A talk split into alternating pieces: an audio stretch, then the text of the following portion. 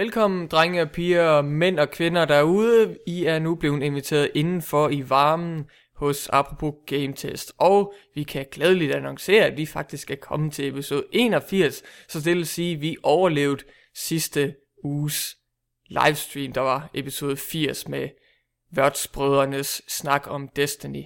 Ja, den var tæt på. Den var tæt på at lige ved at krakelere på det ene tidspunkt. Ja, det var, det var ved at gå lidt galt. Men forhåbentlig så nød I det derude, og hvis I ikke var med til livestream, så kan I selvfølgelig også lytte til øh, lydudgaven audio only, som øh, gerne skulle være oppe på iTunes på dette tidspunkt, jeg sidder og snakker ind i en mikrofon.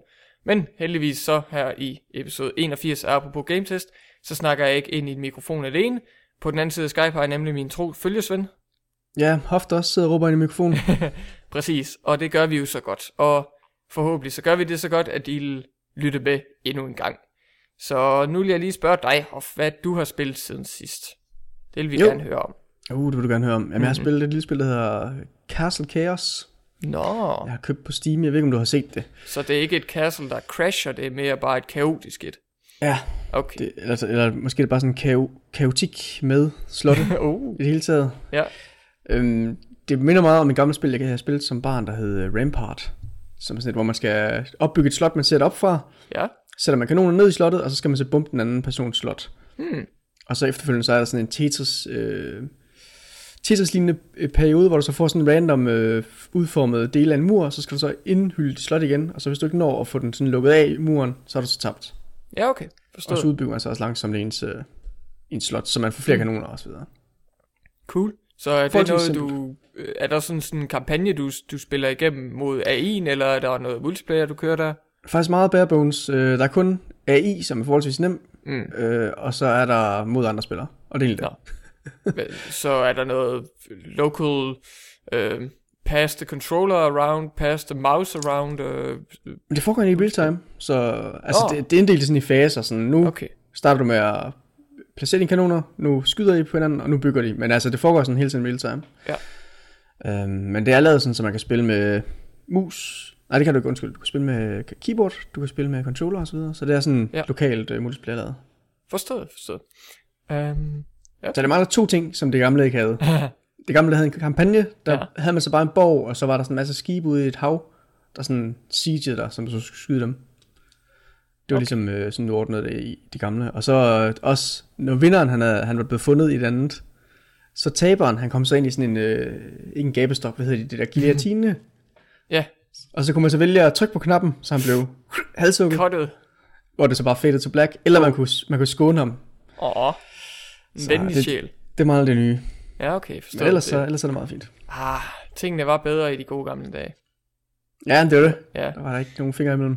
Og dog, jeg kom faktisk i tanke om et, ikke et projekt, jeg vil afsløre, men jeg vil i hvert fald sige, at jeg er ved at øh, forberede mig på et, øh, et øh, personligt projekt øh, med, med, med en trilogi, hvor der snart udkommer et, øh, et fjerde spil i rækken, og den her trilogi, øh, man kan nok godt gætte, hvad det er, men i hvert fald så den her mystiske trilogi, det var jo en på PlayStation 3'eren, som jeg nød rimelig meget, trods øh, dyk og, og øh, st- øh, sti, øh, og stigninger i kvalitet.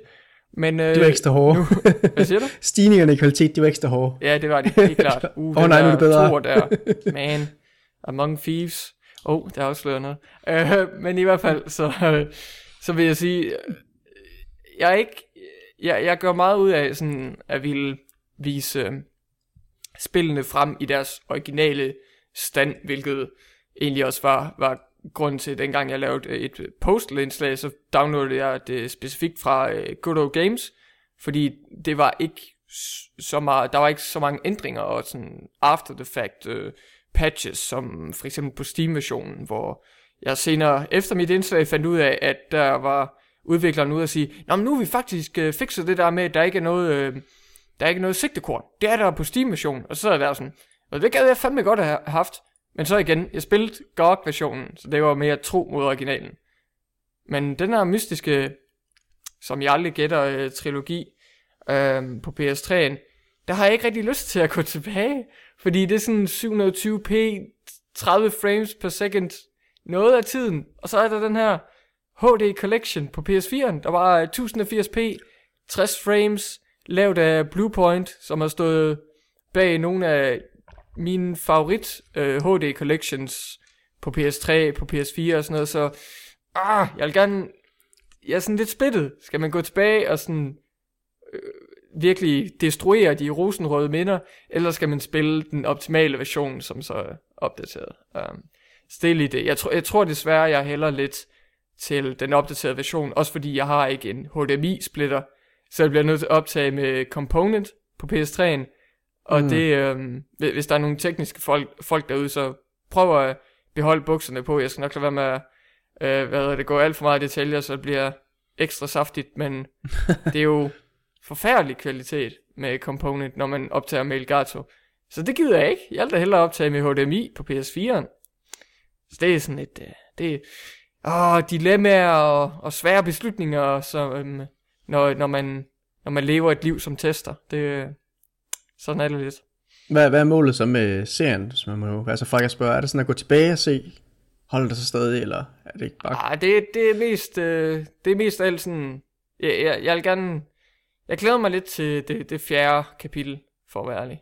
Um, så jeg vil gerne sådan spille dem igennem igen i træk, øh, op til det fjerde spil i serien. Så, øh, det, så hygger jeg mig lidt med det, og jeg gør lidt research øh, inden, så jeg er sikker på, at jeg har noget interessant ekspertviden, fordi det er jo nogle spil, jeg har spillet rigtig mange gange, men jeg også gerne lige øh, genopfriske øh, min ekspertviden, så ligesom researche øh, emnet lidt, så det er sådan set min plan med det. Okay. Så skal vi lige have historien helt på plads igen. Ja, Så er du klar? for eksempel, ja, Shambhala, der er no. uh, Chichamani Stone, der, noget i den stil. Men i hvert fald, øh, apropos, øh, hvis du ikke har spillet noget mere siden sidst, Jeg, jeg har faktisk lige en lille ting. okay, jamen, så lad os da få det med, så er det godt, at jeg lige spurgt. Det skal nok være kort. Ja, det var heldigt.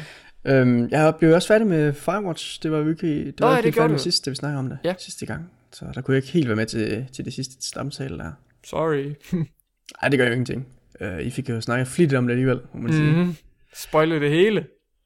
Men øh, jeg kan også godt lige kort afsløre, at jeg faktisk vil lande lidt på samme side af hegnet som dig.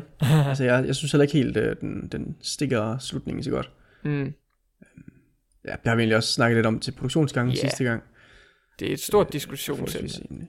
Altså, jeg, jeg ved så ikke, øh, det lyder ikke som, du var sådan helt nede på spillet overall. Jeg vil også sige, jeg synes, det- det, det er en ganske god oplevelse. Det er jeg ikke, men jeg synes måske bare, at hvad hedder det, de er sådan umiddelbare, eller de er sådan hurtige analyser, eller, eller dissections, anmeldelser, hvad, hvad, hvad jeg nu har sådan undersøgt after the fact, for at se, at det bare mig, der er vanvittig. Øh, det er også sådan lidt splittet, og, og det er sådan lidt 50-50 med, om folk synes, at slutningen fungerer, eller om den overhovedet ikke fungerer, sådan går imod alt det potentiale, bla bla bla, som jeg har sagt så mange gange, potentiale, potentiale. Men i hvert fald, om, om det sådan lidt øh, halter øh, hen mod slutningen.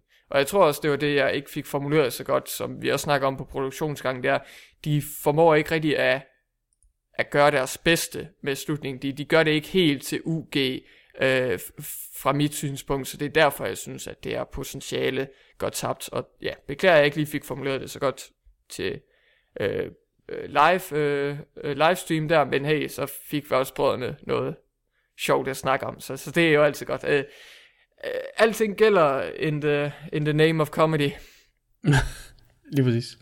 Men ja, altså, det er jo nok også, altså, fordi at den anden, eller den første del af det, altså, er altså forholdsvis god.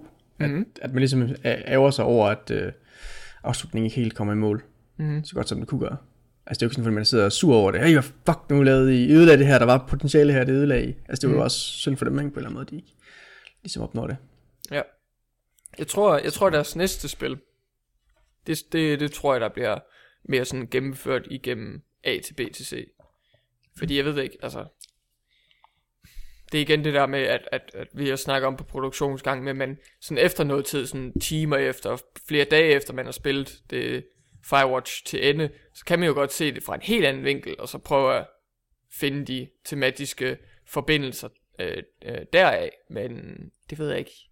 Det, det virker ikke rigtig tro mod mi, min egen fortolkning at gøre det Men, men jo, jeg synes da helt klart, øh, som jeg også snakkede om, som jeg også snakkede med værtsbrødrene om bagefter, sådan, det var jo rigtig interessant at høre deres fortolkninger og sådan noget. All joking aside, så, så, så, synes jeg helt klart, det var en, en interessant snak.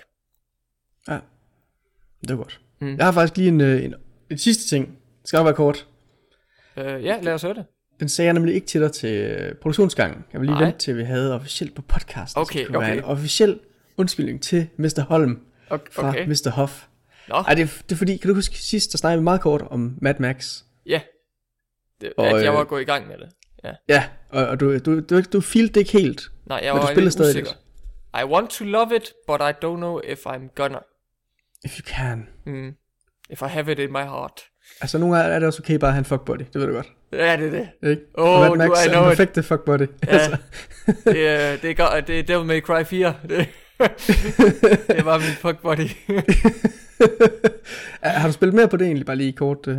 mm, det har jeg faktisk ikke. Øh, Nå, okay. Men er din undskyldning, at det er okay?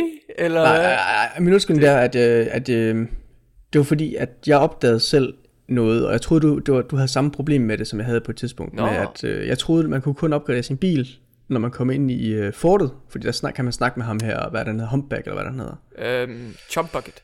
Chump Bucket, ja, Ja. lige præcis. Og så fandt jeg ud af, at det kan man også bare gøre over det hele faktisk. Men det du, Ja. du snakker om noget andet, hvor jeg så sagde, at du kunne du opgradere mig over det hele. Yes. Så derfor så, så var det min irettelsættelse af dig, Okay. hvis man kan sige det sådan Ja. negativt ladet. Jeg tror, Øh, jeg tror det var faktisk også- forkert. Ja, Fordi du, du, det er nemlig den her med, at du kan kun opgradere hans stats. ja sådan hans personlige øh, øh, evner og, og øh, færdighed. Øh, ja, altså det er jo egentlig stats, fordi Ja. øh, hans evner kan du godt opgradere også ud i felten. Det var, det var den anden Nå ja, det er der øh, forskellen er. Ja. Ja, men, men der skal du hen, hen til sådan en, hvad er han, en Øh, profet af en guru, art. Sådan, sådan ja, medi- mediterende, mystisk person. Ja, og der, der er også nogle enkelte cutscenes, hvor man så får, ja, jeg vil de- ikke sige det sted historie, men man de- får sådan lidt indsigt i Mad Max's øh, tilstand. Ja, de varierer i substans, vil jeg sige. Ja. Øh, og det, det er der, man skal hen til for at kunne opgradere hans, øh, hans stats, Hans så basale at sige. stats, og det er selvfølgelig, ja. det var dem, du snakkede om, og Ja. synes, det var irriterende, at man skulle hen og finde ham her, Ja. som er forskellige steder på kortet. Mhm.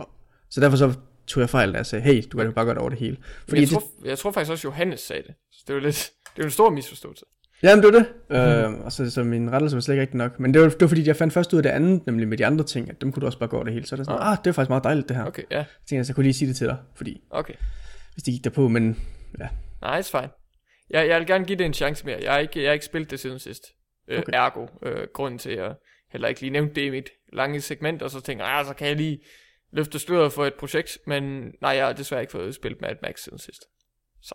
Men, men jeg tror, jeg fortsætter. Jeg, jeg kan godt lide dele af det, og også bare fordi, ja, det er sådan et spil, man kan spille igennem, og så sige, ja, så har jeg prøvet det. Det var ikke verdens bedste spil, men hey, det, var, det havde da sine momenter. ja, fik tiden til at gå fik tiden til at gå i den er mis, i, i det der miserable øh, hverdag, som er i min tilværelse. Åh, oh god. Men apropos øh, miserable øh, liv og ens tilværelse, så skal vi snakke lidt om øh, Postal. Fordi det øh, vendte nemlig tilbage igen igen, og jeg, øh, jeg løj ikke for jer, folkens, da jeg snakkede i mit øh, Postal-indslag om, at øh, Running with Scissors uh, Running with Scissors, uh, udvikleren bag Postal-serien, at de kommer faktisk med en Postal uh, sådan remaster. Uh, jeg tror vist godt, det er den klassifikation, vi kan give den.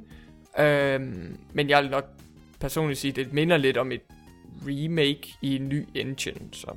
Men i hvert fald, det hedder Postal Redux, hvor det nu foregår i uh, Unreal 4 engine, og det ja, det har det er samme præmis øh, med isometrisk øh, layout, og øh, man løber rundt, øh, og det ser meget mere smooth ud, og det, øh, ja, øh, frameraten ser ud til at køre flydende, og det har en, hvad hedder det, lidt mere, hvad skal man sige, ordinær øh, grafisk stil, i stedet for at det er sådan, hvad hedder det, udefinerbare mannequin dukker eller sådan noget. Man, man kan godt se, det er Postal Dude, der går rundt med en flammekaster og sådan flamberer en øh, parade af dumme, dumme musikere. Men øh, i hvert fald så, så kommer det øh, her til PC og Mac her i foråret. Jeg tror faktisk, det er næsten rundt om hjørnet, øh, fordi de har været ude med en teaser og sagt, at der kommer meget mere info i de kommende uger. så det er ikke bare sådan en plan, de har øh, for flere måneder frem. Øh, så her i foråret kan vi se frem til det, og der kommer også en PS4-version senere på året, øh, så det er nok lidt, lidt senere hen. Og der er ikke lige snakket noget om Xbox One eller Wii U endnu. Men øh, for eksempel noget af det, man kan se frem til, det er en ny øh, Rampage mode, øh, som sådan går ud på, at, at man skal virkelig game systemet, og i stedet for bare at gå rundt og øh, dræbe de her uskyldige mennesker, så skal man gøre det så effektivt som overhovedet muligt. Så der kommer til at være, i den her Rampage mode, så kommer der til at være sådan en multiplier, så man skal få, øh, bruge en killstreak, og så får man så en, øh, en bedømmelse, når man så har været igennem det enkelte level, og ja, så, så går vi selvfølgelig ud fra, at det er ligesom at deres øh, modes, hvor man så kan øh, kigge på leaderboards og se, om man vil konkurrere mod andre om at være den største psykopat i verden. så ja, det er noget lidt, øh, lidt nyt, man kan forvente der, men det, hvem ved, det kan være, at de snakker om mere de kommende uger. Er det noget, der kan få dig til at hoppe tilbage på det igen? Jeg vil rigtig gerne kigge på det. Jeg vil faktisk rigtig gerne øh, lave et, øh, et, et indslag om det til Game Test. Uh, det mm. kunne jo være meget interessant at sige, okay, kan det så leve op til uh, den her idé om at være den mest vulgære, offens, uh, offensive, uh, uh, nedladende uh, drab-simulator nogensinde, fordi det var jo egentlig det, det første Postal prøvede at gøre, men det var bare inkompetent. Øh, om, det, om det så var kontroversielt, oh, der slog jeg lige, øh, om det så var kontroversielt, eller hvad det nu var, som jeg sagde i mit indslag, den vurdering, jeg sad, eller den vurdering, jeg fik af spillet, når alt var sagt og gjort, det var egentlig, at det var inkompetent. Altså, det var ikke øh, sjovt at spille fra sådan en mekanisk synspunkt. Sig, hvad du ved om Hotline Miami. Sig, hvad du ved om Hatred. Hatred har jeg så ikke spillet så meget af.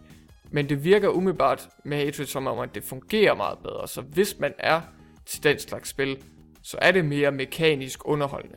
Og selvfølgelig så har vi Hotline Miami som en gylden standard, hvor man kan øh, få spillere til at gøre de mest modbydelige ting i videospil, men hvor det bare er så fandens awesome at spille. Musikken, kinetikken, tempoet, controls, der bare spot on. Altså det går, det går op i en høj enhed der, så hvem ved, det kan være, at Post Redux kan nå op på det niveau. Ja, må man da håbe i hvert fald. Ja, det ellers så, det. så får de bank. Altså, så det er anden forsøg, guys. Nu må I stoppe. Ja. Post 3 var ikke særlig godt. Skal jeg Nej, men det var jo også en længere sag. Ja. ja. Det, det kan vi snakke om til en anden gang. De slipper det, ikke for tæv alligevel. Det er, det er et Holm undersøger indslag, der bare venter på at komme. Så. Ja. Apropos uh, sådan en Redux, så har jeg faktisk to klassiske PC-spil. Mm-hmm. Okay, ikke helt så klassiske. Så gamle er de heller ikke. Begge okay. to. Øh, det er kun en af dem. De har ikke fået klassiker-status endnu. Ikke endnu, nej, men øh, de kommer nemlig til konsol. Det ene, ja. det drejer sig om Insurgency. Mm-hmm. Der er den her ekstra hardcore Counter-Strike-agtige klon. Ja, det, det, det er for the hardcores. Ja, øhm, okay. det gælder om at bevæge sig rundt taktisk, mm. dør hurtigt og så videre. Det gør man selvfølgelig også lidt i Counter-Strike, men, øh, men endnu mere hardcore. Urgh. Yeah. Men den får en konsoludgave, der hedder, har fået undertitlen Sandstorm. Mm-hmm. Det kommer til at køre på Unreal Engine 4, kommer både til PS3 og, øh, PS3, PS4 og Xbox One. Ja. 2017, øh, og den det er Carmageddon, der får en undertitel, der hedder Max Damage. Yeah. Der kommer til begge konsoller. Damage. Det kommer så bare i år. De har jo lavet øh, den der nye Carmageddon for, jeg kan faktisk ikke huske, hvad hed den? Reincarnation? Uh, ja, yeah, Reincarnated, noget af den stil. Ja. så det er så en, et afstik af den der, som den kommer ja. til. Der var vist også sådan et smoothie preview, hvad man nu vil kalde det, indslag på Game Test. Så det, det kan man gå tilbage og se. Ja, ja. det har vi lavet. Helt klart. Uh, jeg vil dog lige til spillets forsvar sige, at det er blevet bedre siden da. Men det var Jamen, selvfølgelig også Early Access dengang. Og så... Ja, Early Access, ja. Så... Helt klart, helt klart. Så den vej skulle det jo gerne gå. ja, det, det vil man da håbe. Men øh, en anden vej, tingene også kan gå, det er, at øh, vi kan måske leve i en fremtid, hvor øh, folk læser Atlas Rocked og øh, drømmer om at bo under en by, eller bo i et, øh, i et land i en by under vandet, og selvfølgelig også en fremtid, hvor vi måske har en Bioshock Collection.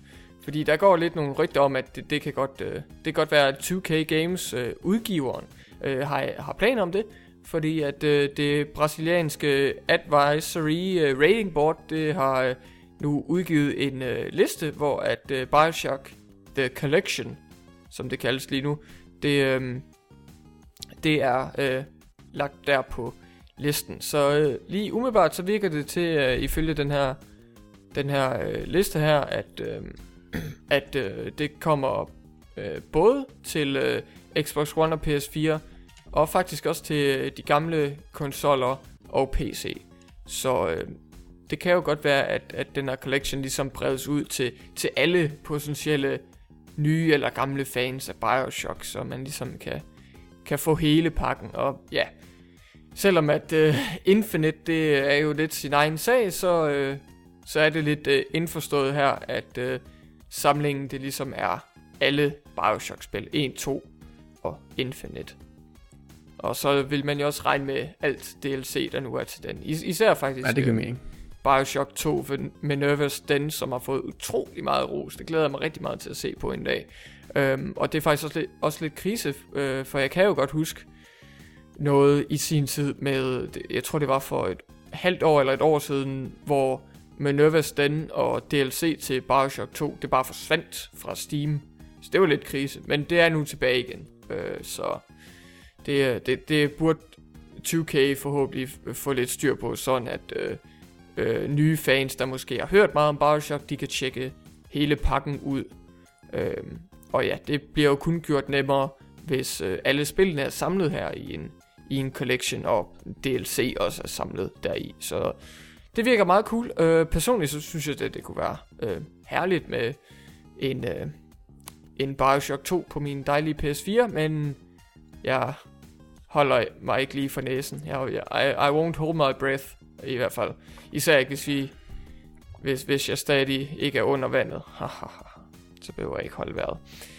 Men øhm, Fantastisk. ja, i hvert fald så, øh, så er det potentielt noget, folk kan se frem til, og det kunne jo også meget vel være sådan et sidste hurra for, øh, for 2K og deres øh, Bioshock-serie, for mås- måske kan det være, at vi ikke ser et Bioshock-spil i lang tid, nu hvor at øh, Ken Levine og hans hold ligesom er gået over til noget andet. Ellers så laver de bare et mobilspil. Ja. Åh, oh, Bioshock til Vita'en. Åh, oh, det skal nok komme, you guys. Bioshock Go.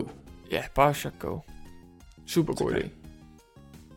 Øh, der er faktisk øh, kommet en lille ændring til Fallout 4's Season Pass. Okay. Nu snakker vi normalt ikke så vildt meget om Season Pass, men jeg de- tænkte lige, at jeg kunne vil tage den med nu her, fordi at den kunne øh, potentielt spare folk for nogle penge. Er det cancelled?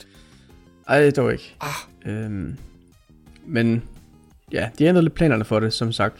Altså oprindeligt der, fordi at alle spil efterhånden har Season Pass, så sagde Mhm. de bare, hey, der er et Season Pass, 30 dollars. Så var de så også upfront og sige det obvious, som øh, normalt er med de her Season Pass. Hey, vi ved ikke rigtig, hvad der kommer til at være i det. for at være ærlig. ja, vi har slet ikke uh, tænkt over, hvad der skal være i det. Nej. Vi har det bare. vi aner ikke, hvad vi laver. Take it or leave it. Ja. Øhm, men de har nu haft noget lidt uh, internt, uh, hvad kan man kalde det? Det må vel næsten være nogle uh, brainstorms, hvad de, Mhm. hvad de gerne vil lave til spillet efterfølgende, efter det udkommet. Ja. Udover patch det selvfølgelig. øhm, og de har så fundet ud af sådan, hey, alle de ting, vi gerne vil have i det, øh, det er egentlig en del mere, end vi sådan først havde regnet med, at der vil komme i det, så vi bliver nødt til ligesom at sige, hey, Season Pass bliver dyrere, fordi der er så meget indhold. Okay. Men Mm. der hvor man så kan spare penge, fordi man skal bruge penge for at spare penge, sådan er det bare. Ja.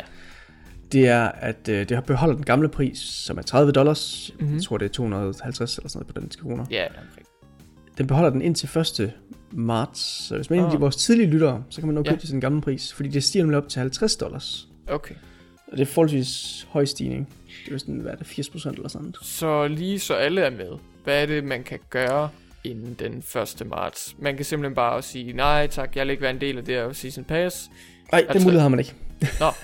jo, det kan man godt. Okay. Ej, altså man kan selvfølgelig lade med at købe noget, hvis ikke man gider at spille Fallout 4. Ja. Men hvis man gerne vil have ekstra indhold til det, Ja. udover mods, øh, som er ofte er gratis, Mm-hmm. øh, så kan man købe det her Season Pass til 30 dollars Inden den første. 1. marts. Ja, okay, Fordi så det er efter sådan- det stiger det til 50 dollars. Så det er ligesom sådan et specielt tilbud, de bliver nødt til at køre for ikke at pisse folk af og så sige, ah, i morgen der bliver det 50 dollars, synd for jer. Ja, vi fandt ud af, at det blev dyrere, så nu ja, er det dyrere. sorry, vi fik ikke lige givet besked, vi havde travlt med at, ja, det ved jeg ikke, samle skråt op ude i ødemarken. og, Have you seen all the bugs? ja, We had to fix the bugs. mm, især dog meat. Mm, dejlig bug. What? Det er fordi, der er en bug med, at øh, den ikke elsker mig. What? Det, det er for ringen, det. synes jeg. Selvfølgelig gør den det. det, jeg, det, ej, jeg har mistet troen på det, Hoff, det har jeg. Men øh, nu hvor vi taler om at miste troen på noget, så mister jeg lidt øh, min tro på, at øh, Capcom, de ved, hvad pokker de er gang i. Fordi de øh, snakker nu om, måske kunne det godt, måske kunne det være en god idé at indføre, eller at tilføje sådan noget som, I don't know, en arcade mode i Street Fighter 5. I don't know, men øh, i hvert fald, så siger, de, øh, så siger holdet bag Street Fighter 5 lige nu, at øh, de kigger altså på øh, ideen med en øh, arcade mode, og de skal nok komme ud med noget information øh, snart. Så det er lidt det, de har at sige, og til dem er der rynker lidt på næsen og siger, jamen, øh, Christian og øh, Hoff, hvad, hvad foregår der? Er det en fejl i, øh, i pressen? Øh, er det en joke? Hvad er det, der sker? Min, jeg kan ikke håndtere mine følelser. Hvorfor har Street Fighter 5 ikke en arcade mode? Jo, ser du, min gode ven, allerbedste ven, bedste lytter i verden. Der er ikke en arcade mode, da Street Fighter 5 udkom. Der er ikke så meget i Street Fighter 5, for at være ærlig. Nej. Så øhm, det mangler simpelthen sådan en basal feature, som en arcade mode, hvor man lige får en meget, meget øh, simpel øh, introduktion til ens karakter, spiller igennem sådan, øh, hvad er det, 7-8 kampe, og så får en lille afrunding. Og det der så er det gode, det er så, at man kan vælge arcade mode på forskellige sværhedsgrader. Det er der ikke muligheden for i Street Fighter 5. Der mangler simpelthen så mange basale modes og sådan noget. Og for lige at afslutte nyheden og sige, jo jo, de kigger på en arcade mode, og de har også snakket om øh, en sådan en Mortal Kombat X lignende story mode, der bliver en gratis patch senere hen, så de kommer altså med gratis patches, så det ikke kun bliver sådan DLC hen ad vejen. Men lytter af denne podcast vil jo også vide, at jeg har snakket mange gange om, at Street Fighter 5, det bliver der, hvor jeg starter seriøst på serien. Det kan jeg så sige, er ren princip, det vil jeg fandme ikke gøre. Jeg vil ikke gå ud og købe Street Fighter 5, før de fikser det her shit. Altså det er, de har smidt et produkt ud på gaden med absurd få øh, modes, og simpelthen bare det, den, det mest basale indhold. Og halvdelen af tiden, så virker spillet ikke. Så tak, men nej tak. Jeg køber ikke den såkaldte samlede pakke Street Fighter 5, før de har fikset de, de mest basale problemer. Øhm, fordi ideen med Street Fighter 5, det var jo lidt, at der vil ikke komme en Super Street Fighter 5, der vil ikke komme en Ultra Street Fighter 5. De vil bare have et produkt, og så udvide det med øh, DLC-pakker og nye karakterer, som fans kunne købe for rigtige penge, eller spille spillet rigtig meget, og tjene, optjene øh, in-game currency. Så desværre folkens, jeg er en mand af mine principper, som man siger på øh, fordansket uh, ud i engelsk, eller hvad man nu vil sige. Men det bliver ikke, det bliver ikke lige mig med Street Fighter 5 lige nu. Det bliver ikke et lykkeligt ægteskab. Nej, to be continued. ja, det er lidt fucked up, så lidt der er i spil lige nu. Mm. Um, det, det, altså det lyder til, at netkoden hvis skulle være god. Men mm, problemet yeah. er, at deres server er lort. Sådan så, yeah. det er sådan, som du siger, halvdelen af tiden, så kan man ikke logge på, og så er det sådan, mm. nå. Og det er vist også, også selv der på netdelen også øh, basale funktionalitet af manglende. Ja. Så øh, ja, det er lidt et shit show. Men det der er også specielt underligt ved din nyhed, ikke også? Det er fordi det her med, at der mangler sådan elementære dele i det, som man mm. burde forvente, der var der til at starte med. Ja, så. Altså, der har de sådan lidt sagt på forhånd, sådan, eller i hvert fald lidt op til sådan, jamen, så kommer der lige opdatering her i maj, hvor der kommer noget. Og en i marts, så kommer der også lige noget andet og sådan. Og så sidder man og tænker, at burde jeg bare have udskudt det til der, så I ligesom kunne afle, øh, aflevere et færdigt spil yeah. til butikkerne, ikke? Men, men også den her nyhed, du så siger med, at, at de sådan lidt midt i det hele sådan overvejer, sådan, jamen, vi ser på, om vi måske skal have sådan en arcade mode med. sådan, What? Det er da fuldstændig basalt, at, altså, og det er de ikke engang tænkt på, altså. Nej, altså... Fordi historiedelen, den har siger de jo, den kommer senere, ikke? Jo, og lige nu, der er der bare sådan en prologue historiedel, der er utrolig, øhm, hvad er det, bare bones, altså der er ikke noget kød på de knogler der, og øh, det er vist også, det største problem er, hvis bare man kan ikke ændre fucking, man kan ikke ændre sværhedsgraden. Det er ja. øh, sådan rimelig sikker på, at det er det, folk søger efter i en arcade mode. Og det ligger også lidt i navnet. Altså, fighting-spil kommer fra arkaden. Der var en arcade mode. Så du, du kæmpede dig op til sidste bossen. Altså, come on. Det, ja. det er så simple ting, vi snakker om her. Det, det er sat med ikke øh, kvantefysik. Ej. Øhm, ja, det Det er rimelig er overraskende. godt nok bizart.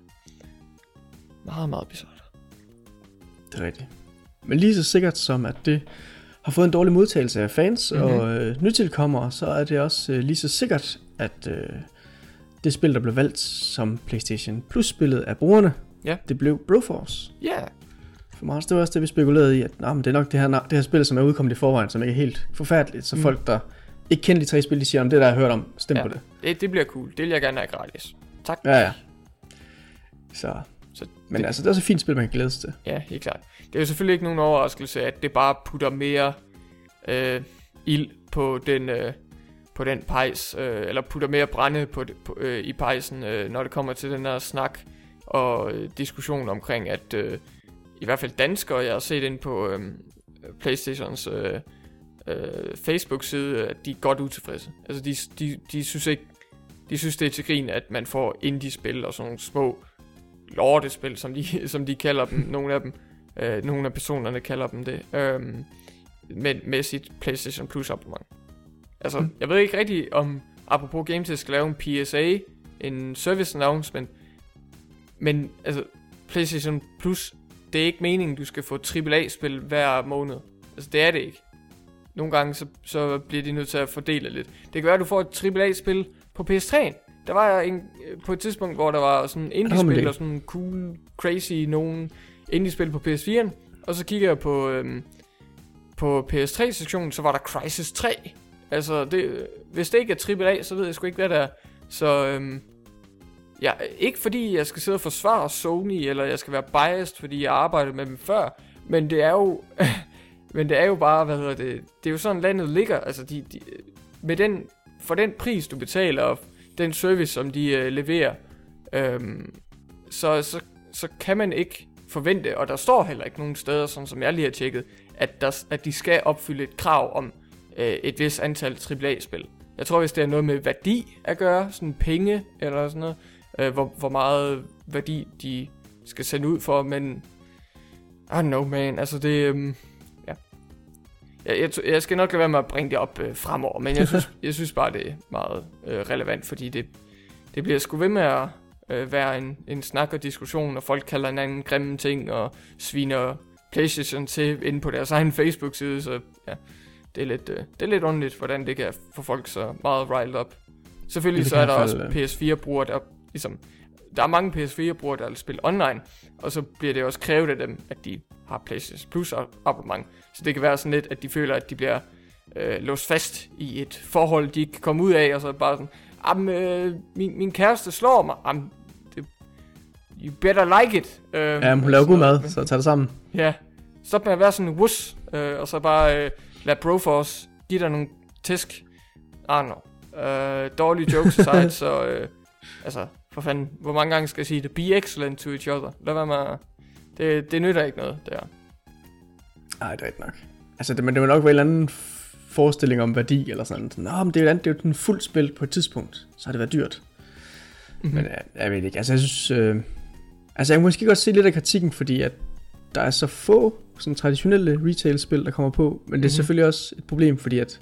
Eller et problem, konsollen er jo så forholdsvis ny. Okay, den er jo så også ved at være over to år gammel, men Ja. at de ligesom ikke har det her bagkatalog, de bare kan tage nogen billigt lave aftale om et eller andet ældre spil. Ja. Og så får det, det kan de jo selvfølgelig på PlayStation 3. Så det er svært at sammenligne med den. Um, men altså jeg vil så til gengæld sige, Sony de er rigtig gode til at udvælge øh, gode indie-spil. Helt Som klart. regel. Det er rigtig, rigtig kvalitetsspil, man som regel får der. Jeg kunne ikke tro mine egne øjne, da folk brokkes over udvalget den måned, hvor, øh, hvor Helldivers var et af de gratis spil. Altså sådan, øh, folk de sagde sådan noget med, åh, endnu et indie-spil, man bare kan gennemføre på 5-6 timer, og sådan, okay, du har tyd- altså det er en generalisering, og du har tydeligvis ikke spillet Helldivers. Altså jeg har brugt sådan over 20-30 timer på det spil, jeg er, ikke, jeg er ikke nær færdig med det spil, altså det er fremragende, det er fremragende Der kommer man forhåbentlig til. Der kommer man forhåbentlig til at prøve det, Øh, ja, forhåbentlig. nu han har servicen. Ja, Så. one, one could hope.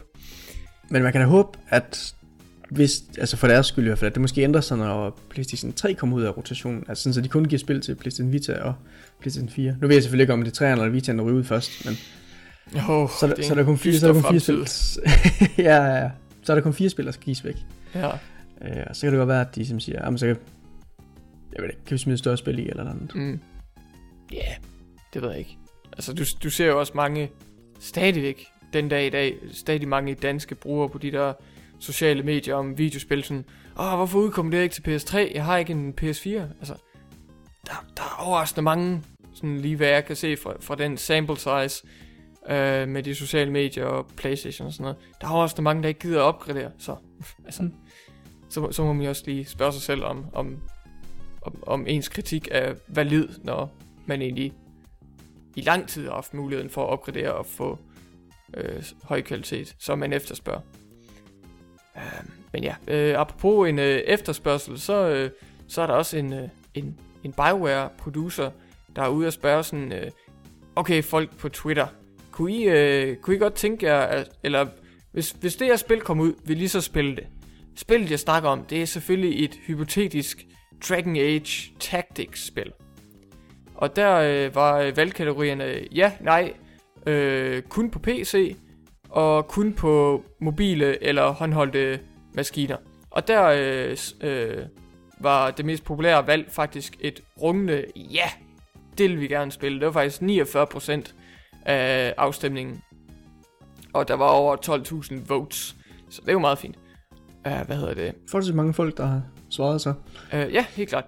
Så, øhm, så der er også en, der skriver, at øh, han tænker, at det kunne være meget interessant, øh, men han, øh, han, forklar, han, han foretrækker helt klart, at, at, øh, at Dragon Age-serien, det ligesom er sådan en, en, en typisk øh, øh, RPG, og ikke sådan en, en, en taktisk, øh, sådan tactics-inspireret en. Og så siger produceren så, så også, at det vil nok højst sandsynligt være en tilføjelse til den primære serie af Dragon Age-spil, i stedet for øh, hvad er det, et, et fuldt ud øh, spil øhm, øh, eller et, et, et sådan, det næste øh, skridt i, øh, hvad hedder det, øh, Dragon Age-serien. Så Dragon Age 4, det bliver ikke lige pludselig sådan Dragon Age Tactics. Og ja, han bekræfter så også en anden Twitter-bruger i at sige, i, når han siger, at det altså bliver et fuldt spil, og ikke bare sådan en lille øh, tap-tap øh, på 4-5 timer og sådan noget. Selvfølgelig så, det er Twitter, og det er meget korte beskeder, så hvem ved, hvor meget der ligger, hvad, hvad man egentlig kan øh, uddrag af de her forskellige beskeder. Men i hvert fald så sammenligningerne er lidt, at øh, han, han prøver at, at øh, bevæge sig lidt over på at snakke om, at det betyder sådan lidt tactics franchises, de her serier, som for eksempel XCOM eller Fire Emblem serierne. Ja. Så øh, personligt så kunne jeg ikke rigtig forestille mig sådan et tactics RPG øh, i Dragon Age universet, men det kunne da være meget fint at se. Måske kan det være, at BioWare er øh, dygtigere til at, til, til at øh, konstruere sådan et øh, Tactics RPG, øh, hvis de nu er store fans af de her andre serier. Det virker jo lidt til, mm. at det er det, de hælder imod. Sådan, åh, oh, vi kan, vi kan faktisk virkelig godt lide den her, det her gameplay her. Hvad nu, hvis vi gjorde det med Dragon Age? Sådan, rent hypotetisk. Um, så det kunne ja. være. Det kunne være, at der var potentiale i det. mit yndlingsord.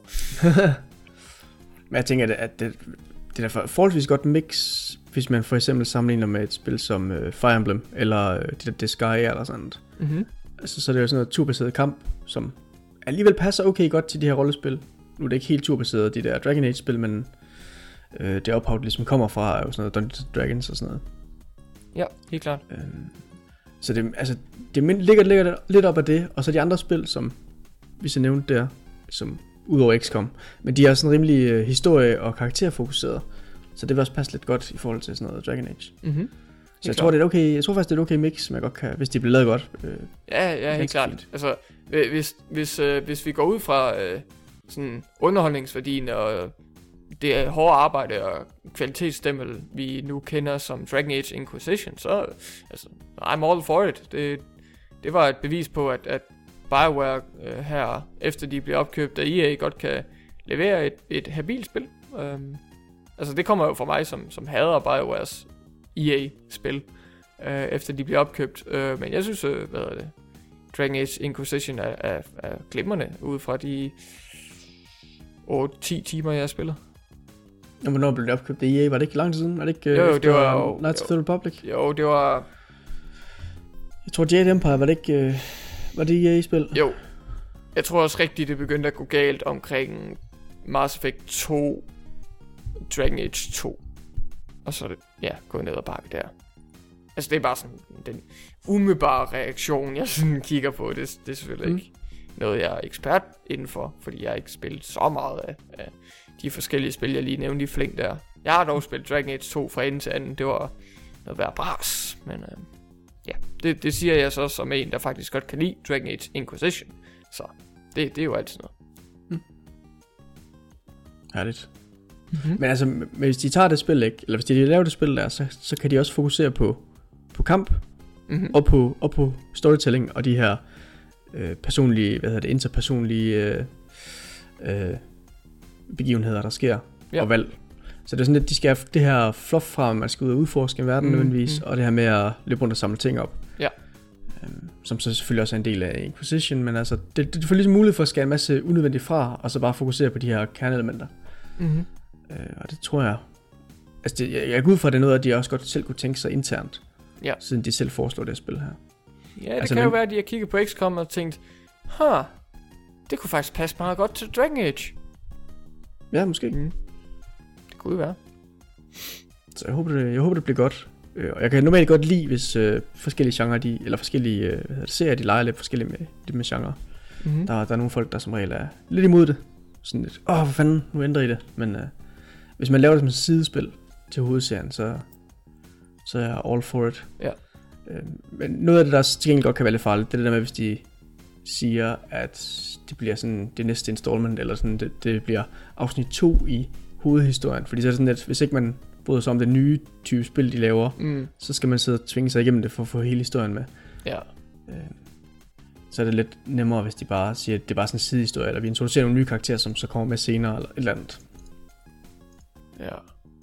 Det, ja, nu må vi se. Der, der er mange gange, øh, der, der er mange måder, hvorpå de kan øh, gøre det sådan, ja, gøre et godt stykke arbejde, og med noget, og noget, man som forbruger kan respektere, og så er der også nogle andre indgangsvinkler, hvor man måske tænker, det var ikke så skide heldigt, altså for at forstå, hvad der så sker i et kommende Dragon Age 4, så, øh, så skal jeg simpelthen spille det her Tactics-spil. Ah, Og så specielt hvis det er på en anden platform, ikke? Hvis nu for eksempel man er vant til at spille dem på konsol, for eksempel, ja. og så, jamen, så skal jeg sidde og spille det på min mobiltelefon, Mm. mm. fordi jeg ikke har nogen PC, der er stærk nok, eller et eller andet. Altså, ja. det er også lidt det, det slap de så godt udenom med Metal Gear-spillene, at de er selvfølgelig ikke alle sammen på samme platform, for de udkommet over sådan en lang overrække, men altså hovedspillene er ligesom på, for det meste, øh, konsoller, man, man, kan, man bare kan, nemt kan skaffe, ikke? Mm-hmm. Og så er der de her assets, som så er på PSP, og øh, Metal Gear Portable, som er på, øh, er også på PSP. Så, men, det er sådan nogle, men det er sådan nogle sideprojekter, som ikke er, de er jo så heller ikke canon, men... Så Og Peace forholdsvis nemt Walker er få- kanon. Ja, men den kan du jo få på HD PS3. Collection, ja. Ja, lige præcis. forstået. Øh, det kunne man selvfølgelig ikke oprindeligt. Men, Nej. altså. men det var også noget, at, sats, at, at de sige, var det ikke originalt den, han sagde, der var fireren i historien, Jo. eller var det femeren? Øh, han, sagde, han sagde originalt, så var det Metal Gear Solid 5. Det var sådan okay. det, han tænkte det som. Ja. Åh, oh, Kojima. Så den er rimelig essentiel, må man sige. Ja, det er den helt klart. Så den udkom heldigvis på HD Collection til normale konsoller. Ja. Det, det, det har værtsbrødrene også snakket lidt om i nogle Game of the Year podcast, tror jeg, hvor de sagde, at et stort problem med Metal Gear Solid 5 og Metal Gear Solid 5 Ground Zeroes og sådan noget, det er lidt, at der er stort set ingen, eller der var ikke nok, der spillede Peace Walker. Så øh, det er lidt et problem. Men jo, så er det der reddet lidt ved, at det kommer ud til andre platformer. Hvad er det, der... Nu, har jeg, ikke- nu kan jeg ikke lige huske det snak fra Game of the Year. Hvad var det sådan, der er essentielt... Eller hvad er det, der er så essentielt i Peace Walker, som ligesom bliver ført videre? Øh, karakterer, der bliver introduceret i Peace Walker, som Okay. man møder i Metal Gear Solid 5, og hele, hvad hedder det, hvad skal man sige, Big Bosses øh, tankegang og livsfilosofi bliver ligesom fastlagt i Peace Walker, øh, hvor han sådan, han, han, han beslutter endelig, øh, han bliver endelig enig med sig selv om, hvad det er, han står for, og hvad det er, hans sådan, skæbne er. Og sådan. Så- Okay. jeg, jeg taler lidt vagt, men forhåbentlig så kan man få en idé om det. Ellers så skal man og spille det. Ja, helt klart. Jeg glæder mig så meget til at gå i gang med hele collection, og så bare græde mig selv øh, i søvne, når jeg kommer til femmeren. Det Mm. bliver super. I love Men it. det er meget, det er meget smart lavet, for du kan jo bare købe en pakke til PlayStation 3, ikke? Og så få alle op til, til med 4'eren. Ja, og jeg har også 4'eren, så okay. det er jo fint. Det, ja, jeg, har, ja, jeg har den der Legacy Collection, ja. okay lækkert. Så det er 1, 2, 3 Peace Walker. Ja, og, Ja. og, ja, og så selvfølgelig også uh, Metal Gear og Metal Gear 2. Ja, det er på Metal Gear Solid 3 øh, Ja, ja. HD Collection, ja. Got it. Så det er... Altså, som regel, der kan man godt være lidt efter de her firmaer, der bare sådan udgiver deres goddamn HD remakes hele tiden. Men det der, det er sådan en fornuftig pakke, der ligesom bringer hele serien sammen, ikke? Nu Mm. kan du bare tage alt det her, så har du det hele, mester. Det skulle de nok, øh, det skulle BioWare nok kigge lidt nøje efter, hvis de, øh, hvis de begynder at sige sådan, jamen det her, det kommer på, det her Tactics, det kommer på Vita'en, åh, oh, rest in peace, eller det kommer på 3DS'en, eller det kommer på mobilen, eller, eller det bliver et eller andet, det bliver et fuldt spil, men det bliver sådan budget priced på PC'en, eller Mm. et eller andet i den dur. Um, så ville det nok være meget smart, hvis de sådan inden et hypotetisk øh, Dragon Age 4 øh, kom ud med sådan en collection. Legacy collection, eller hvad man siger. Jamen, de er så rimelig nemme at få, ikke? Dragon Age 1, 2, 3. Jo, For, eller, Inquisition. så skulle de nok bare lave en, en HD re-release af Tactics, hvis de ender med Ja. at udgive det på en platform, som fansen måske ikke er vant til. Ja, fordi det lød kun som, om de overvejede PC og mobil, Mm, og så ville høre folk, om det var. Var det vi kun er den på en af dem. Ja. Så. Helt klart. Så præcis. folk de sagde bare, ja, jeg vil gerne spille det, og så er det jo lidt op til BioWare at så sige, hvad gør vi med den her data? Hvad gør vi? Men altså, Hvordan kan vi tjene men, penge? Men jeg tror, man kunne lave et fuldt spil med høj kvalitet på øh, sådan nogenlunde budget. Fordi hvis nu man siger, at de, de cutter lidt det her worldbuilding væk, mm-hmm. altså, eller selvfølgelig ikke worldbuilding storytelling-mæssigt, men at de behøver ikke modellere sådan en stor åben verden, man skulle løbe rundt i. Mm-hmm. De behøver måske ikke lave så mange animationer på folk, de laver måske cutscenesene som, jeg ved ikke, som tegnet eller sådan noget, eller et eller andet. Altså man kan lave mange forskellige måder, når man laver det på den måde der, ikke? Helt Man klart. kan godt uh, spare nogle penge der. Mm-hmm. Nå. Nu fik vi lige snakke en del om, øh, om det potentielle spil, der måske kommer. Ja, måske det, det lyder interessant i hvert fald. Ja. Fordi først så tænkte jeg også sådan, hvad fanden det for en mærkelig genre at bringe ind i det. Ikke at jeg siger, det skal de absolut ikke gøre, men bare sådan... Men så tænkte jeg lidt over det, fordi hvis man sammenligner med de der japanske øh, spil af samme slags, der er der forholdsvis meget storytelling i. Mm-hmm. Forholdsvis meget øh, sådan... Ja, ja, om deres øh, hvad hedder det, forhold med hinanden, karaktererne, og hvad der så kan ske der og sådan noget. Det er også, det er også noget, der hænger lidt sammen med BioWare, Mm-hmm. deres spil. Altså. Helt klart, helt klart. Jeg vil gerne snakke med dig om prisen ja. på øh, HTC Vive. Nå, Har du hørt, den er blevet annonceret også? Åh oh, nej da, hvad koster den? Uh, jamen, vi havde jo øh, prisen på Oculus Rift, som blev 600 dollars. Mm. Mm-hmm. Forholdsvis meget. I remember. Øh, HTC Vive, det er jo... Jeg skulle lige sige, at det skulle være sådan deluxe-udgaven af et VR-headset. Det er det nok stadigvæk, men... Øh, øh, det var egentlig fordi Rift oprindeligt skulle tænke sådan, at vi skal være sådan mainstream hittet. Øh, men det gik så alligevel lidt efter at være deluxe. Men HTC Vive, endnu mere deluxe. mm. Endnu finere, endnu mere med. Øh, så den kommer til at koste 800 dollars. Simpelthen. Oh, oh, oh, oh. Så det er, det er rimelig meget. Det, det var så også forventet, at den kom til at koste mere end den anden. Mm-hmm. Um, Det er de der forudsigelser, sådan, ah, men jeg kan mærke, hvordan markedet er, mm, jeg kan mærke det i mine fingre, og den, den bliver dyr, den HTC, det, det kan jeg mærke. ja, lige præcis. Ej, det gik lidt efter sådan, at, at det skulle være sådan endnu mere åh, deluxe. Og de havde jo også den her teknologi med, at de, man placerede sådan nogle øh, sensorer, to ind i ens rum, så, så ja. Kunne fornemme, hvor man gik rundt henne. Okay. Uh, det var lidt der spekulationen gik på, at det skulle blive dyrere. Mm-hmm. Uh, og det blev den jo så også. Og det man får med nemlig, det er jo de her to ekstra sensorer til den. Ja. Man får to unikke controller med, sådan en til hver hånd. Uh. Man går rundt og laver en gøjle med. Haha. Og så får man selvfølgelig headsettet, og så øhm, to spil, som nok er sådan nogle mindre spil. Det ene hedder Job Simulator, Oh, og den Ja. hedder Fantastic Contraption, great. som man kan lege med. Yeah, leger rigtig meget. Forstået, forstået. Jamen, øh, er det noget, du er sådan interesseret i på et øh, obs- observerende plan, eller et, øh, et forbrugerplan, eller hvordan? Ej, det er nok, altså jeg, jeg er meget interesseret i det, men, men mest for observerende. Altså, Mm. øh, jeg er forholdsvis heldig, at jeg arbejder et sted, som også øh, har udtrykt lidt interesse i VR. Game test. Øh, ja, også der faktisk, men også øh, mit job på uni, der, Ja. øh, øh, der har de også sådan sagt, at ah, men det der VR, det kunne være fedt nok at have noget, så vi kunne vise frem og sådan noget. Mm-hmm. Så, så jeg blev så sat til at skulle undersøge, hvad for nogle headset vi måske kunne skaffe. Uh. Og så vil jeg nok sige, at det nok vil være bedst med enten den her eller Oculus Rift, men de snakker så lidt om de her andre nogle, dem er der endnu billigere, hvor du så skal bruge en speciel mobiltelefon. Men Ja, okay. jeg, jeg tror så ikke, de bliver billigere, hvis du lægger både mobiltelefonen skal købes og det andet sammen. Nope. Det, det virker ikke rigtig sådan. Nej, lige præcis. Så det var lidt ærgerligt. Vi havde, vi havde ellers øh, budget til det lige før nytår. Sådan, vi har penge, vi skal bruge. Mm-hmm. vi kan bare bruge dem. Vi behøver ikke at søge om det eller overhovedet noget som helst. Vi kan bare få penge af på det. Men øh, tingene udkommer desværre først her til foråret jo, så... Ja. Man.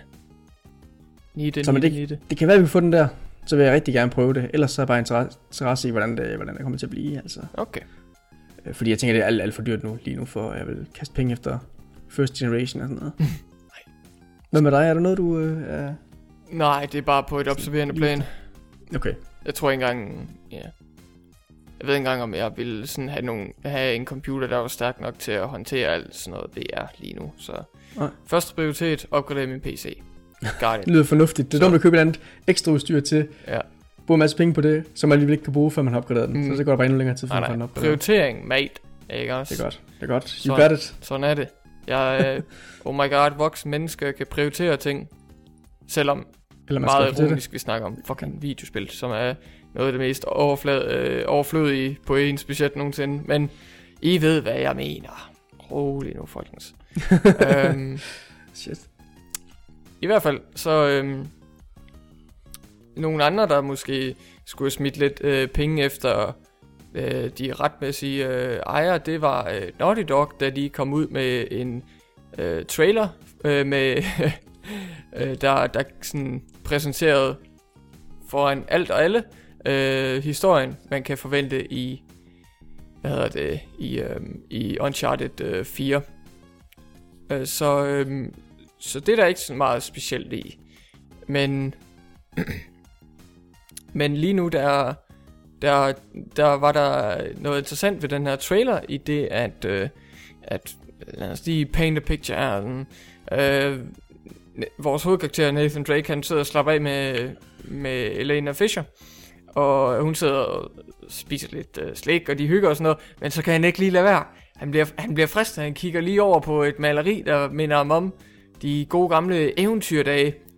Og det er så et øh, maleri, der, hvor der er sådan en sådan straight up, uden noget belæg eller noget, nogen fingre imellem, direkte taget noget concept art øh, fra øh, Assassin's Creed 4 øh, artbook.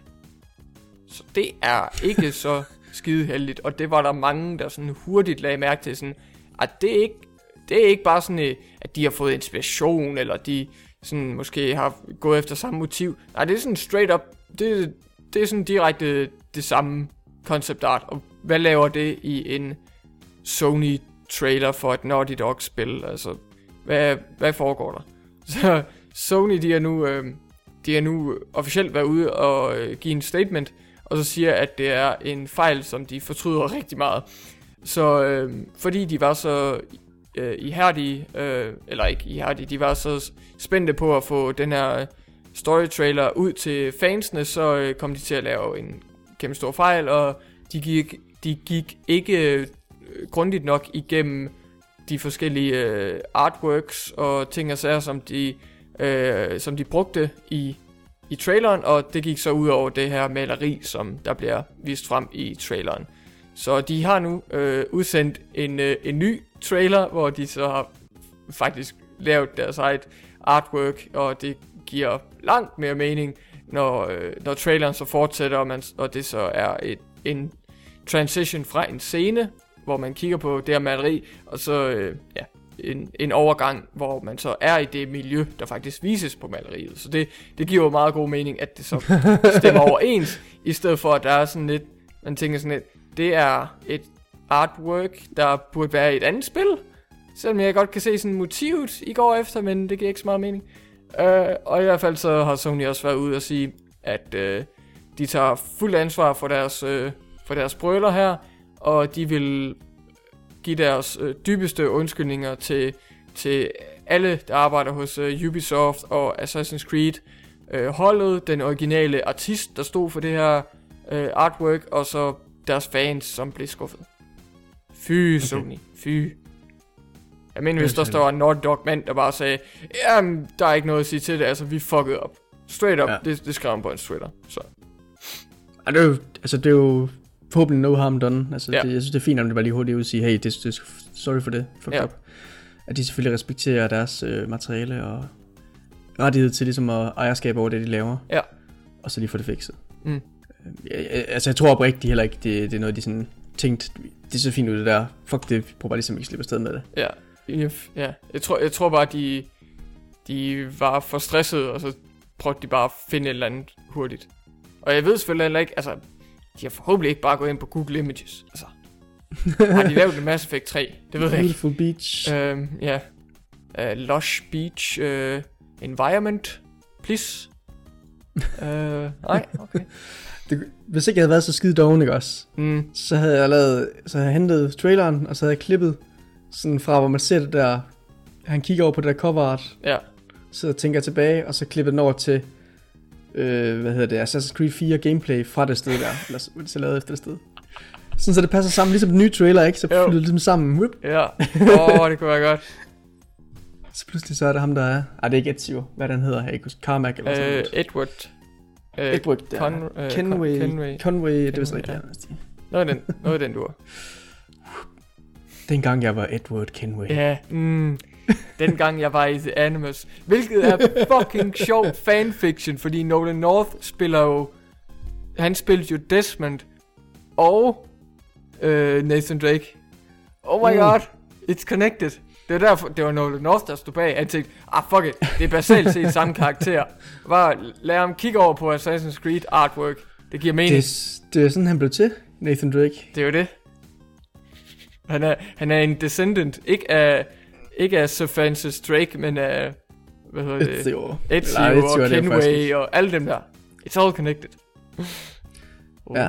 Start jeres fanfiction nu, Er det? om uh, Nathan Drake, der kigger over på, der kigger lystigt over på et maleri, og så, så det er Assassin's Creed 4. Ja, Oh, ja. Mega godt, mega godt. det kunne være rigtig godt. Um, der er en udvikler, der faktisk er ude, og jeg ved ikke, om man skal kalde det uh, ude med riven lige for, men han er i Oh. hvert fald uh, lidt for urolig for, hvordan uh, Nintendo de vil håndtere deres NX-maskine, som vi ikke har hørt helt så meget om endnu. Um, der er jo lidt... Nintendo har jo altid, nej ikke altid, men de har haft lidt besvær med third-party udviklere de sidste par generationer.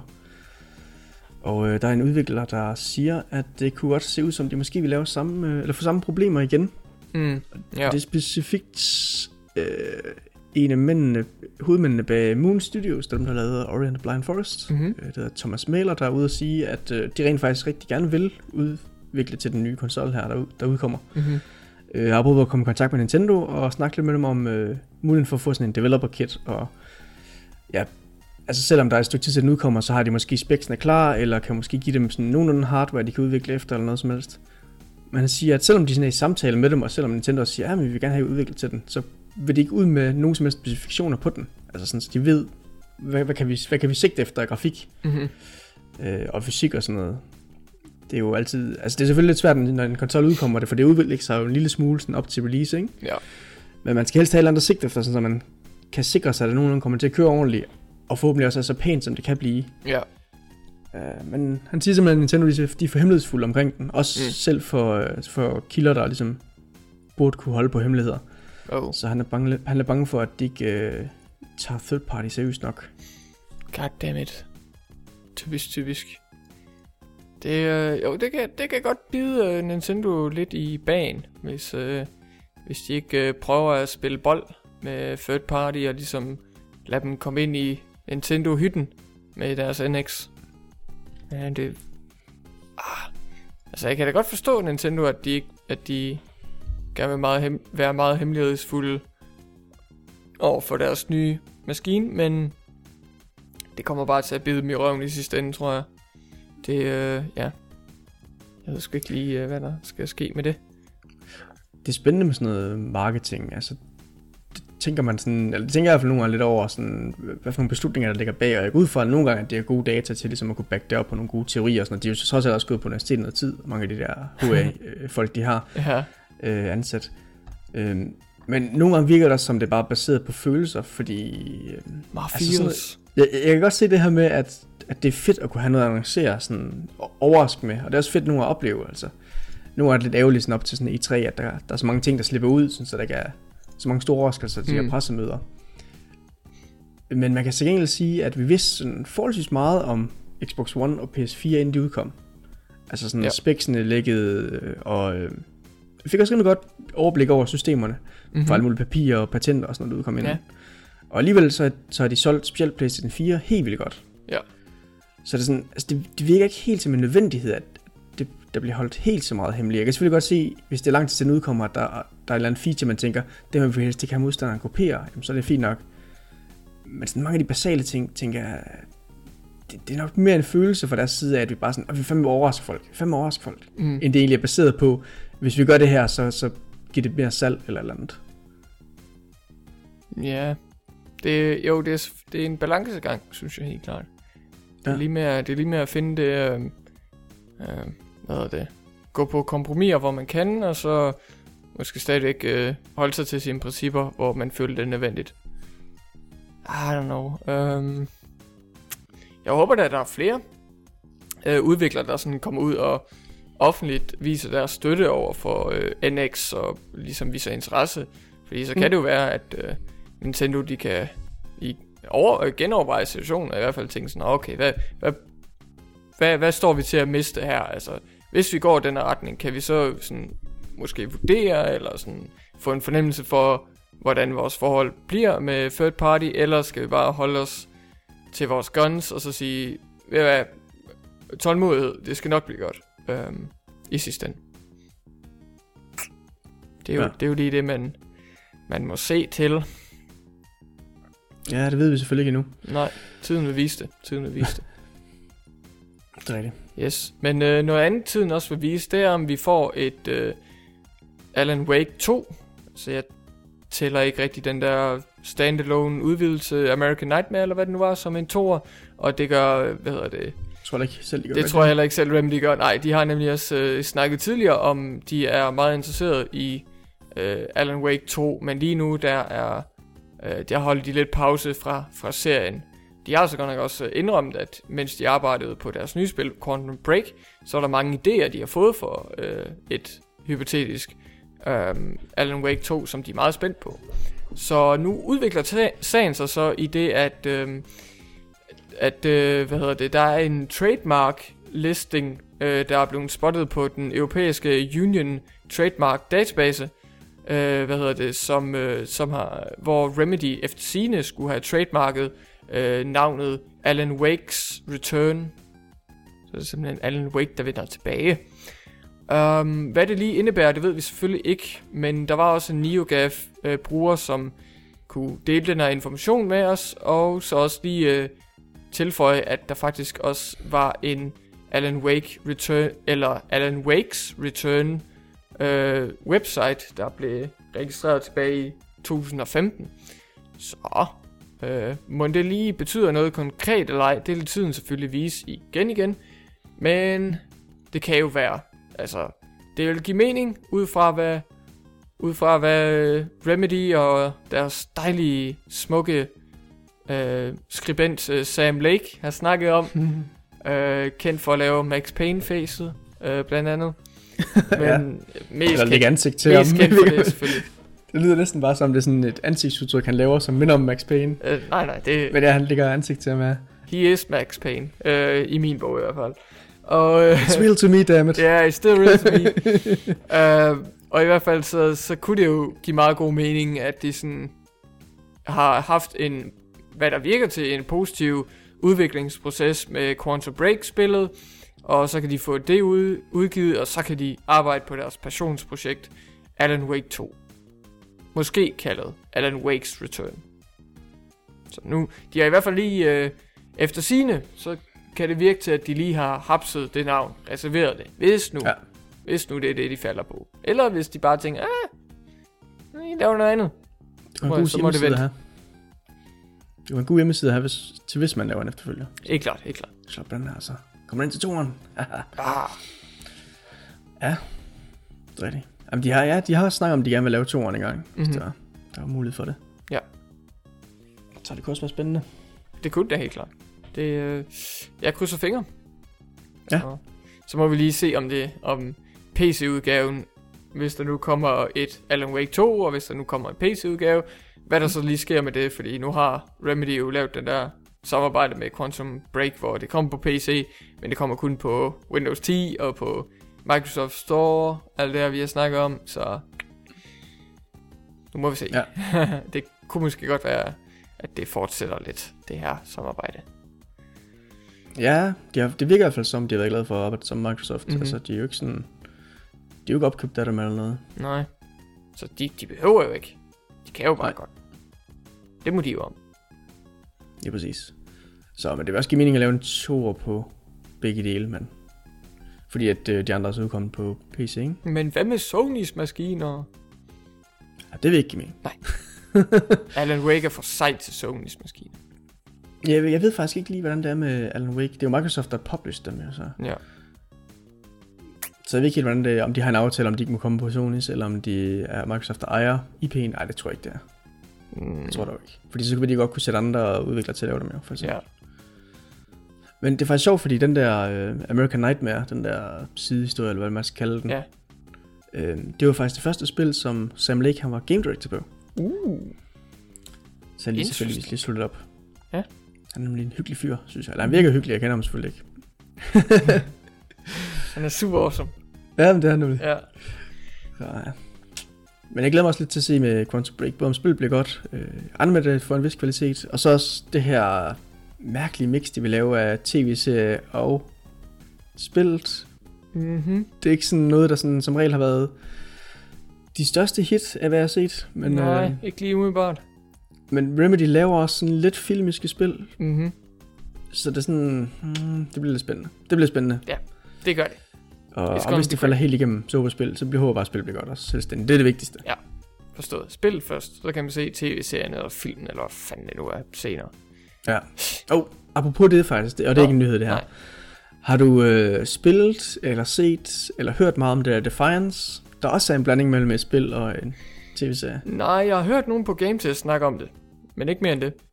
Okay. Ja, okay. Det er jo sådan en, en MMO, der oprindeligt var... En tv-serie. Øh. nej, jeg tror, de kom samtidig. Nå, okay. Men, men oprindeligt der var der sådan en uh, abonnementsbaseret MMO. Ja. Og så blev det så om til sådan en free-to-play-model, Mm-hmm. som, øh, som de fleste MMO'er går hen, når de modner. Ja. Det er den vej, der skal gå. Mm. Når de kommer på i guillotinen. ja, Ja, er? Giver du op, eller går du free to play, eller skal du dø? Ja, Øh, men, men jeg tror, de lavede to sæsoner af den serie, som så også omhandler de der karakterer, men den er så vist øh, stoppet efter det. Okay. Men jeg har haft sådan lidt en interesse i det, selvom spillet ikke skulle være helt vildt godt. Bare sådan at prøve bare at undersøge det lidt. Der, Mhm. mm-hmm. der er er spændende i, i at undersøge ting, også selvom de ikke altid falder ordentligt på plads. Mm-hmm. Men øh, jeg, har, jeg har været for doven. Jeg er for travlt. Du må vælge hvilken en af de to, til at komme i gang med det. forstået, forstået. Men øh, i min sidste nyhed her, så kan vi snakke om en mand, der bestemt ikke har været doven. Ligesom, ligesom dig, Hoff. Det, det, skal ikke, det skal ikke skyde dig ned på. Øh, dig og Warren Spector er nok øh, meget fælles hårdt arbejdende folk, øh, men alligevel så øh, siger øh, manden bag øh, FIF og Deus Ex øh, blandt andet, at øh, han, øh, han kommer med en lidt kontrovers udmelding omkring sådan, hvordan det lige står til med industrien generelt set. Og øh, ja, han siger så også, at han kan ikke fatte, at han skal til at snakke om det her i et interview, og han kommer højst sandsynligt aldrig til at arbejde i industrien igen. Men han synes sådan set, at sådan i den main, det mainstream øh, spil, spilmiljø, så føler han ikke rigtigt, at, de er, at, øh, at vi har set som spillere og udviklere så meget øh, øh, progression. Og han føler lidt, at, de, at det eneste, vi får at spille, det er sådan øh, mere øh, fintunet og pænere udgaver af de spil, som vi har spillet i mange år. Og så ved han så, så han nævner selvfølgelig ingen navn, men han siger så også, at han er meget glad for indie-scenen. Og siger han, thank God for the indie space. There are people trying interesting thing, uh, things there. så er det måske lidt uh, biased, uh, at han hælder til indie-scenen, uh, men måske er han også bare lidt jaded og påvirket af dårlige oplevelser med Epic Mickey og sådan noget, ligesom alle os andre. og øh, ja, men, men nu kan vi så også lige øh, kæde det sammen med en nyhed, som jeg faktisk ikke har fået nemt før. Fordi øh, System Shock 3, det er jo en realitet. Det er jo på vej, og det er så absurd. Og for at gøre det endnu mere absurd, så har vi så Warren Spector øh, tilbage som, hvad hedder det, creative sådan director, Director, øh, sådan producer. Hvad var det egentlig for en titel? Øh, fordi, hvad hedder det, det, det er sådan lidt en... en Jeg tror, det øh, var director. Øh, hvad hedder det? Ja, øh, lead. Øh, øh, han, skal, han skal lede øh, hvad hedder det, udviklingen af System Shock 3, så han er nu kommet med, kommet med på holdet hos øh, Side Entertainment.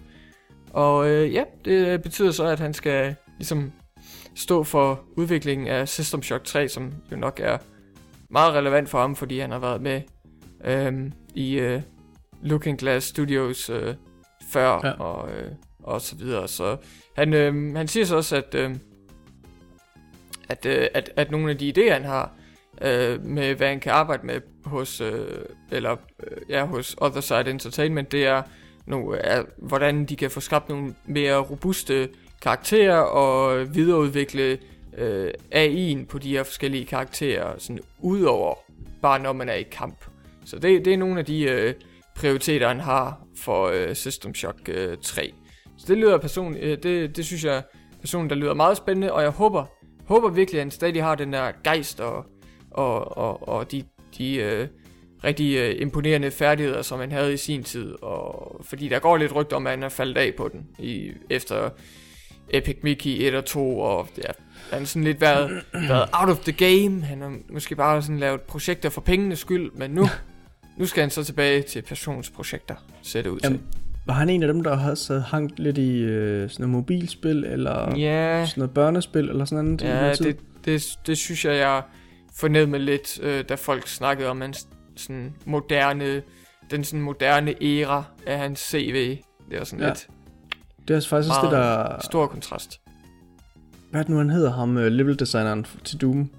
En af dem. Øh, John, John Romero. Romero.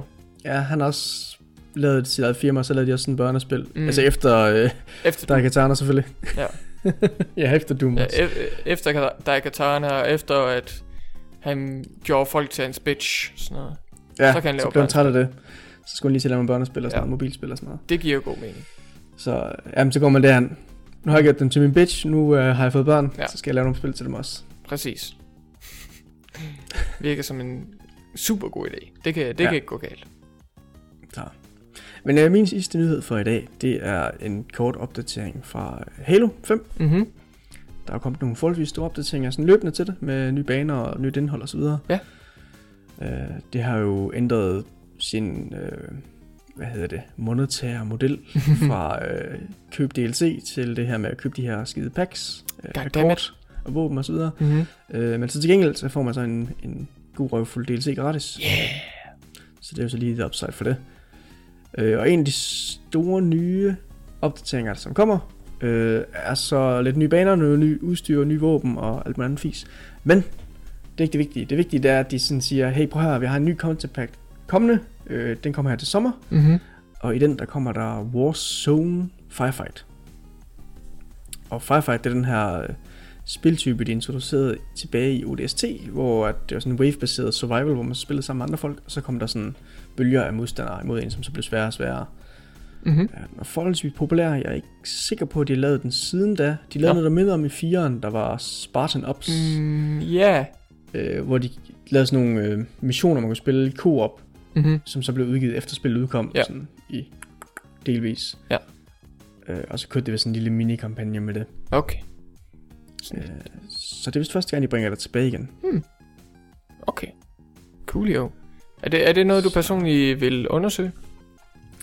Det vil jeg gerne. øh, jeg overvejer også lidt at installere det igen. Mm. Øh, og sige, at der bare kom forholdsvis mange sådan, større opdateringer til det, så bare lige se, øh, hvad der er sket med det. Ja.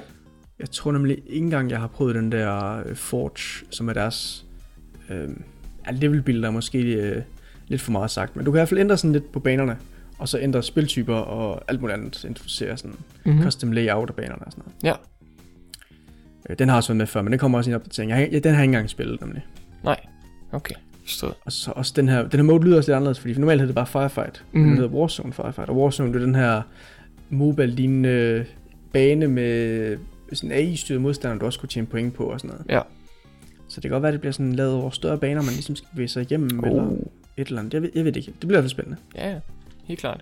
Det, det, det virker da meget fint, at, øh, at de ligesom undersøger den mulighed, øh, ikke bare for at få noget fan, øh, øh, øh nogle fans tilbage med ombord, men også bare for, for at se, hvad de, hvad de kan gøre i det her, den her service, vi nu kalder øh, Halo 5 multiplayer med mikrotransaktioner og en masse forskellige spilmodes, og hvilke, hvilke retninger de nu vil tage Halo multiplayer i, sådan generelt set. Hvad de vil tilføje, hvad de vil skære fra, sådan noget. Altså, de har jo for eksempel skåret split screen fra, så, så må vi jo se, hvad de ligesom fokuserer på nu. Det er rigtigt. Det er og så i Halo 6, hele pakken. Hele. All, All the, all the good stuff. Firefight, Warzone, um, dating simulator med Masterchef, alt det her. og det hele.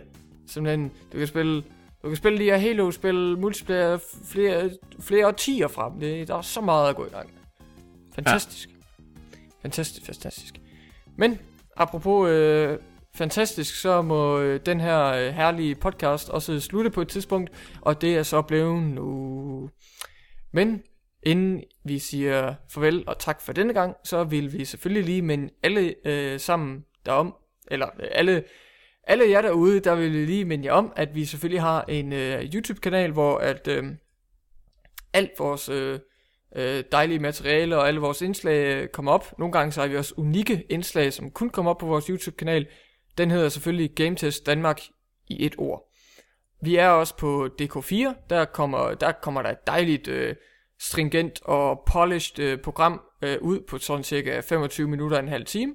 Og øh, det kommer ud på DK4-kanalen øh, hver anden mandag kl. 17. Øh, der kommer der et nyt program. Og så bliver det ellers genudsendt i løbet af ugen. Så hvis I ikke lige kan finde tid til det hver anden mandag øh, kl. 17, så er der nok også nogle andre dage, hvor I lige kan smide benene op og se noget DK4, vild med trav, game test, alt det der. og så har vi så også en, øhm, en Twitter, der også hedder Game Test Danmark. Over på Facebook-fronten har vi Game Test Forever, hvor I kan gå ind og give et like. Og så har vi også en dejlig hyggegruppe, Group Game Test, hvor I kan gå ind og kigge sådan, ah, det ser hyggeligt ud, her vil jeg gerne være med. Så bare anmod om at komme med ind i, ind i hulen, så skal vi nok øh, byde jer velkommen. Og Ja, så der sidder vi... Øh... Åh, undskyld, jeg afbryder dit øh, flow af informationer, men det var... Inde på vores øh, hyggegruppe, der sidder vi øh, tester jo også Ja. ja. og øh, vil gerne skrive med folk, hvis Yes. jeg har et problem med jeres øh, konsol. Så lige, hey, Ja. hvordan sætter jeg lige den her funktion i gang? hvordan, okay. øh, hvordan fikser jeg Red Ring of Death? ja, You're on your mate. Sorry. Vi skal videre med at teste spil. ja, præcis. Uh, ja, men, uh, men kom ind ind og snak, det synes vi, uh, eller det synes jeg personligt i hvert fald, er noget af det hyggeligste uh, med, med jer fans. Så overvej det, vi, uh, vi byder ikke, medmindre I gerne vil have det. Og uh, så, så skal jeg endelig også uh, huske, at I kan skrive til os på en fin og formel måde via vores mail, gametest gametest.dk. Vi tager gerne imod øh, spørgsmål, øh, spiloplevelser, øh, respons, øh, kritik, øh, ros, øh, ris og ros, hvad det nu må være. Og øh, ja, hvis I vil være meget specifikke og sende det ind til vores øh, podcast, som vi kører lige nu, så måske bare lige tilføje et, øh, det ved jeg ikke, øh, apropos game test i emne øh, feltet, så, så kommer den i hvert fald direkte videre til os, og så, så er det ikke sådan noget med, at, at øh, hvad er det, ham der er Kasper Lykke, eller, eller hvad hedder det, Christian Bak, eller sådan noget, de tager vores mails. Så det kommer, det kommer videre til os, det skal vi nok sørge for. Ja. Og øh, ja, så er der ellers ikke øh, så meget at sige, at øh, I skal selvfølgelig også øh, huske øh, på vores iTunes-kanal, der øh, hedder vi Game Toast, hvor vi har alt vores lydindhold. Og øh, ja, I hører, må, I hører måske allerede det her på iTunes, det, er- det er jo bare fint nok, så er I allerede det rigtige sted. Hvis Så I kender nogen, bare, hvis I kender nogen. Ja. som ikke er det rigtige sted, så ja. skal I endelig bare fortælle dem om Game Toast. Mm, det lyder dejligt, det lyder de- delikat, og det er det også. Ind på iTunes, Game Toast. Bum. Så ja, det var alt for denne gang. så Ja. øh, øh, mange tak for endnu en øh, fin og fornem øh, podcast, Hoff. Jamen, det, i lige måde, kan jeg bare sige. Yes, og så må I have det skide godt derude indtil næste gang.